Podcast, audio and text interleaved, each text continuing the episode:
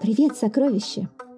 Итак, в нашей истории образовалась куча проблем. Во-первых, Динка не умеет рисовать. И как теперь ей пользоваться волшебным карандашом? Во-вторых, мам Дин задумала переезд. А это уж вообще ни в какие ворота не лезет, потому что мы еще и половину сказки не прошли.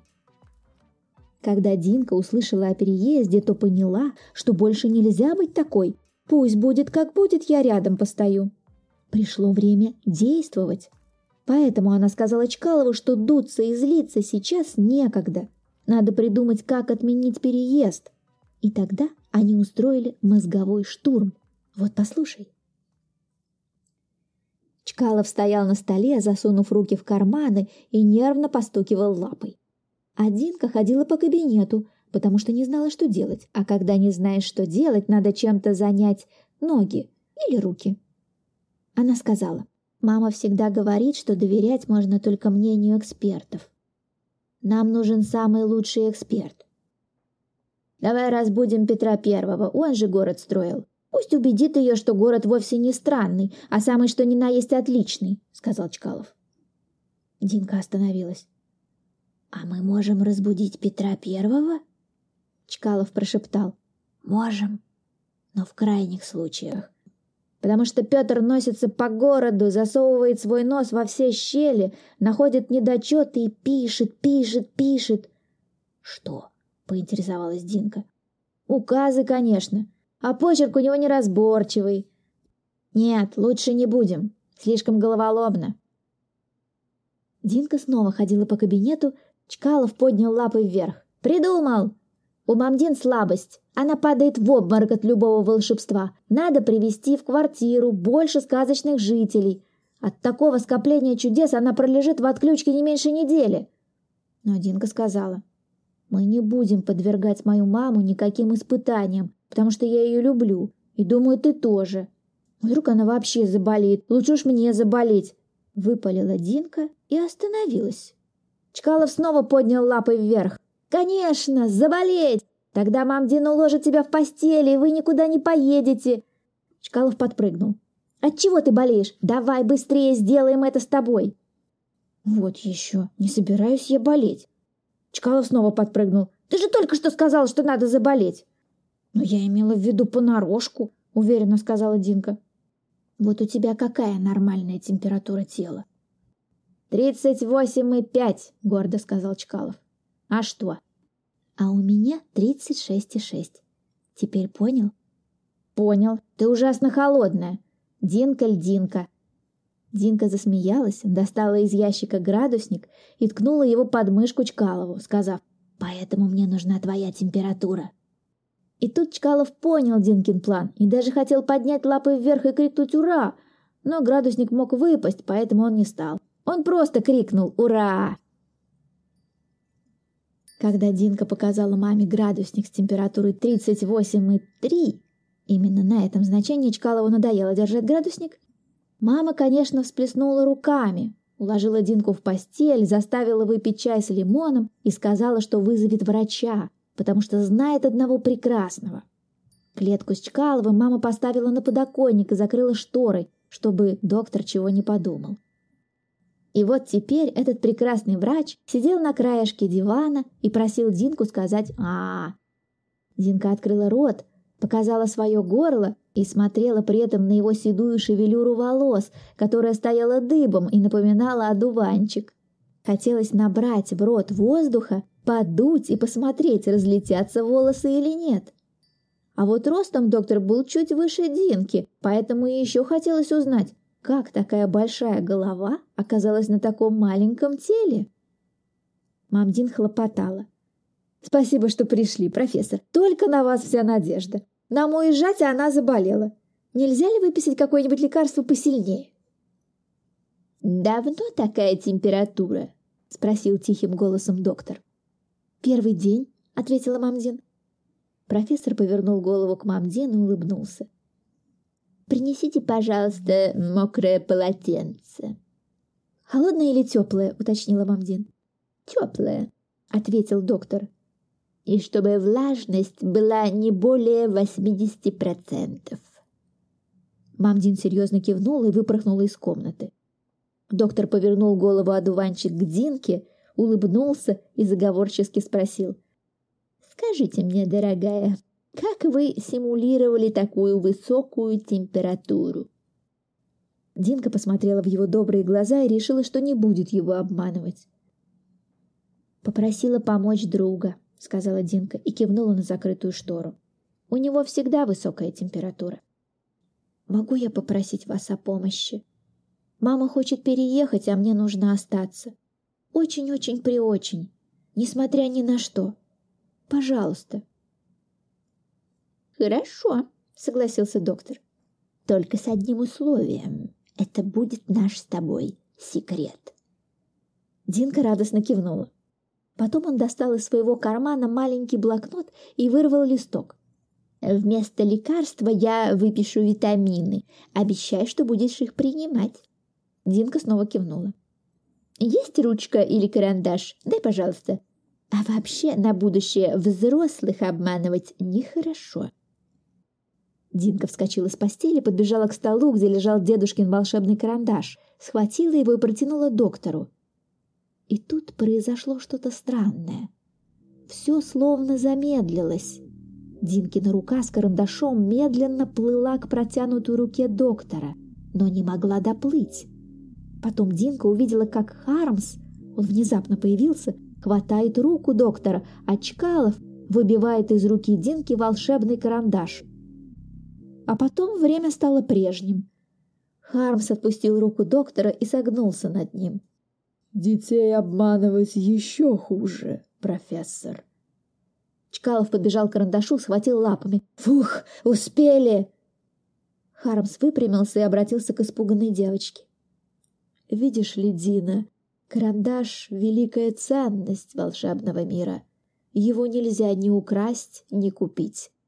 Можно только получить по наследству или отдать из рук в руки». «Я не знала», — расстроилась Динка. А профессор Пель знал и намеренно хотел тебя обмануть, правда? Обратился Хармс к доктору. И тут вошла Мамдин с полотенцем в руках. Чкалов тут же шмыгнул за штору. А Мамдин, увидев Хармса, подняла бровь. «Господин поверенный, как вы вошли? Чем обязаны?» «Дверь была открыта», — сказал Хармс. «А теперь я хочу открыть вам глаза. Перед вами вовсе не врач». «Конечно, не врач», — спокойно сказала Мамдин. «Профессор больше, чем врач». Пель подошел к Мамдин. «И поэтому я назначаю девочке строгий постельный режим и строгий прием лекарств». Из другого кармана профессор достал ручку и что-то быстро написал на листке, который держал в руке. Протянув рецепт Мамдин, он продолжал. О поездке не может быть и речи, иначе последствия могут быть необратимы. Мамдин взяла рецепт и спросила, как долго нужно соблюдать постельный режим, на что профессор ответил «Пока месяц, а там посмотрим». После этого он быстро вышел из кабинета.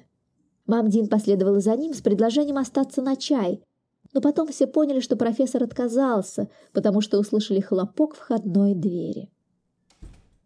Потом Мамдин вернулась расстроенная. Она забыла попросить у профессора лекарства от галлюцинаций. Потом она закутала Динку в одеяло, строго сказала Хармсу, что девочке нужен покой, и выпроводила его за дверь. Потом она ушла в аптеку. Дверь закрылась. Хармс снова появился в кабинете, Чкалов вышел из-за шторы, а Динка вылезла из-под одеяла. Хармс долго объяснял Динке, какая ценная вещь карандаш и как его надо беречь особенно от профессора. Динка удивилась, потому что профессор Пель показался ей милым, добрым старичком. А почему он помог, когда она попросила его о помощи? Хармс сказал. «Профессору нужен карандаш. Он также не хочет, чтобы вы уезжали». «А зачем он ему?» — спросила Динка. «Когда у твоего дедушки появился волшебный карандаш, тогда же в городе появился Пель. Сначала его называли аптекарем, потому что он открыл на Васильевском острове большую аптеку. Она до сих пор работает. Он уговаривал твоего дедушку бросить нелепое волшебство и творить чудеса по-настоящему, в науке. Но твой дедушка отказался, потому что он считал волшебство настоящим, а слишком серьезных людей опасался. И не напрасно.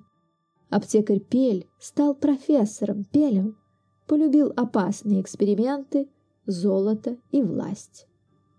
У него много злых идей и мало времени, а карандаш может сотворить все, что угодно за несколько минут. Вот зачем он ему нужен. «А ты его почти проворонила!» — закончил Чкалов. Динка сожалела, конечно, но еще больше она жалела, что не может им воспользоваться. Она не способна ничего сотворить за минуту. Хармс ей не поверил. Он настаивал, что все дети могут рисовать, только большинство ленится. Надо взять лист бумаги, карандаш и попробовать сотворить что-нибудь. Например, «Яблоко», — подсказал Чкалов. «Куда проще». Так они и сделали. Динка села в дедушкино кресло. Вдруг оно поможет ей обрести способности. Взяла в руку волшебный карандаш, закрыла глаза, вздохнула, открыла глаза и нарисовала на листе круг с листочком. Хармс затаил дыхание. Хотя есть у привидений дыхание или нет, я не знаю. Очкалов расхохотался. «Что?» — сказала Динка и выпятила нижнюю губу. «Неумеха!» Чкалов махнул рукой и сказал. «Лучше займусь-ка дельтапланом!» и убежал на верхнюю полку книжного шкафа. Хармс погладил Дину по голове. «У тебя обязательно получится. Нужно сотворить. Не просто нарисовать, но и представить себе яблоко. Представь со всеми подробностями и даже вкусом. «Как это?» – удивилась Динка. «Ну это же просто. Опиши самое вкусное яблоко, которое ты ела». Ну, оно было большим, красным и сочным. Неплохо, неплохо. Удержи это в голове и теперь нарисуй. Динка нарисовала новое яблоко. И тогда изображение отделилось от листа бумаги и упало на стол в виде плоского деревянного яблока. Хармс повертел деревяшку в руках и улыбнулся. «Как мило!» — заметил он. «Рисуй, рисуй!» Динка начала рисовать одно яблоко за другим. На стол падали резиновое яблоко, плюшевое яблоко, пластмассовое яблоко, потом появилась банка яблочного варенья, а потом даже огрызок от яблока. Динка обреченно вздохнул. Хармс открыл банку варенья, принюхался.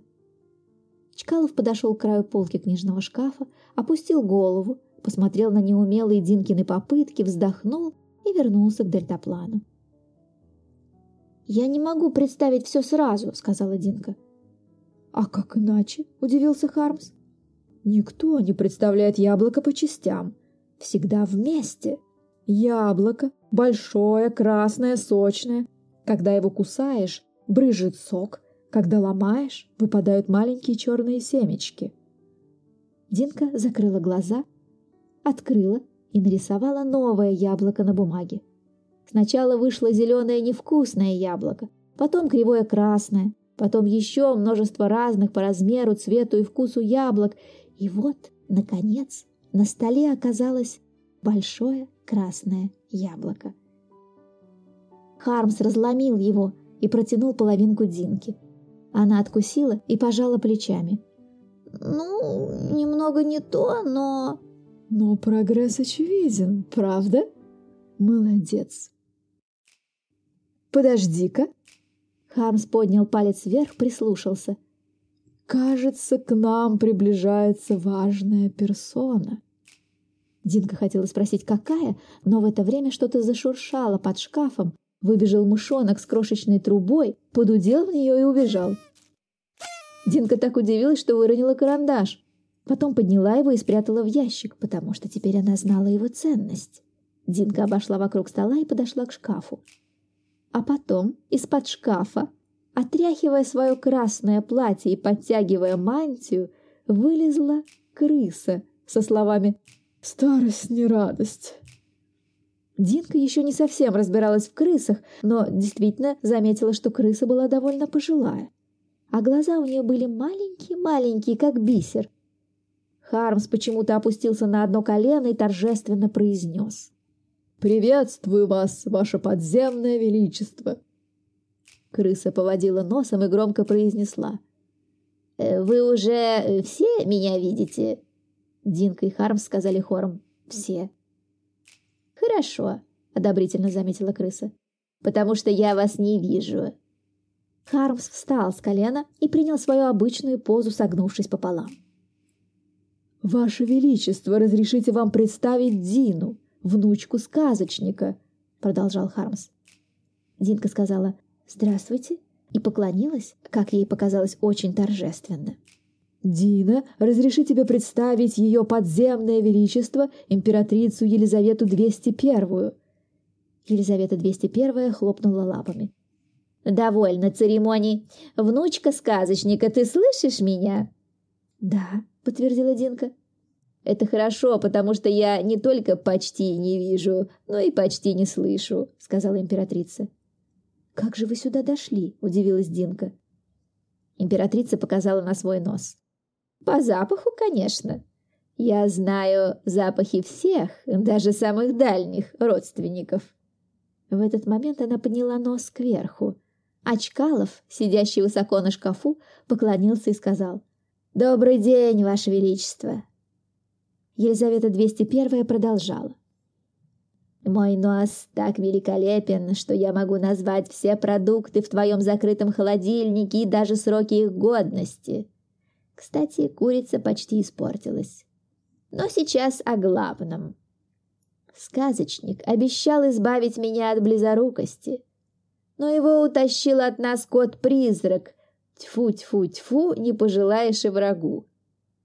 Если волшебный карандаш у тебя, значит, придется тебе выполнить его обещание. Конечно, можно даже и свой век и так, но очень хочется увидеть моих прапраправнуков. Хармс улыбнулся Динке. «Вот тебе и первое испытание». Динка тихо сказала. «Я попробую». И взглянула на Чкалова, который, как всегда, ухмыльнулся. Она достала из ящика стола волшебный карандаш, закрыла глаза. Так она сосредотачивалась и старалась представить себе... На стол упали крошечные очки, в которых одно стекло было большим, круглым и толстым, а другое маленьким и тонким. Динка заморгала глазами.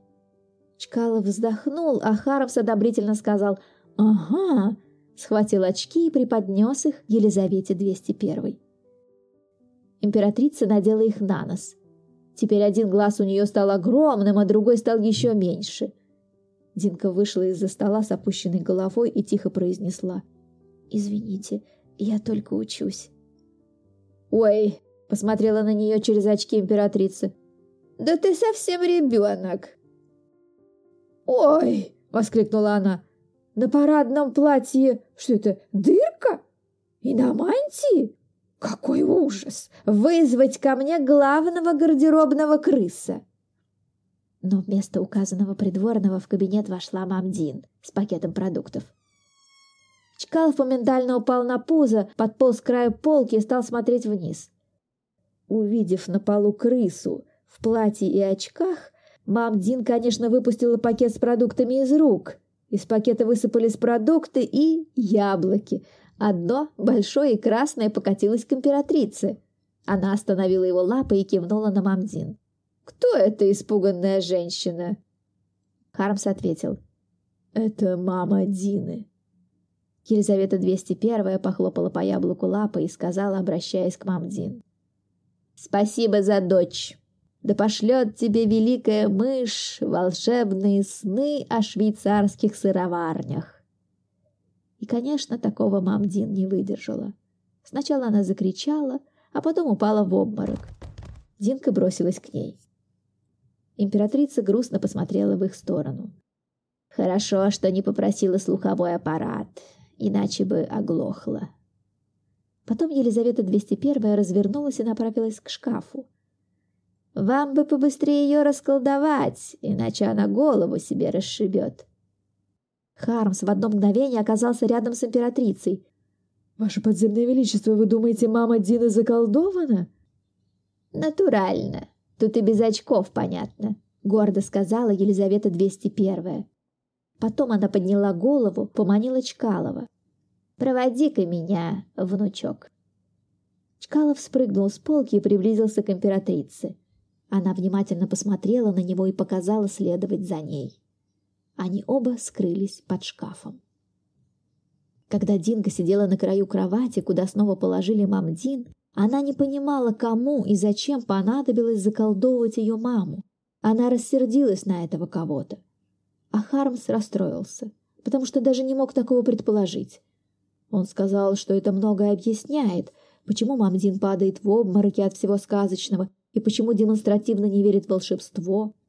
Он хотел бы помочь мам Дин, но не знал как. Возможно, им надо найти того, кто это сделал. Динка согласилась. Или пригласить Павлушу. Динка спросила, кто такой этот Павлуша. И Хармс ответил, что Павлуша — это собака Павлова. «Та самая?» — удивилась Динка. «Да», — сказал Хармс. «Абсолютная, идеальная, совершенная собака». А на сегодня все. С какими еще сказочными жителями Петербурга придется столкнуться Динке, узнаешь в следующем выпуске подкаста «Наны». Пока! До следующей главы «Волшебного карандаша».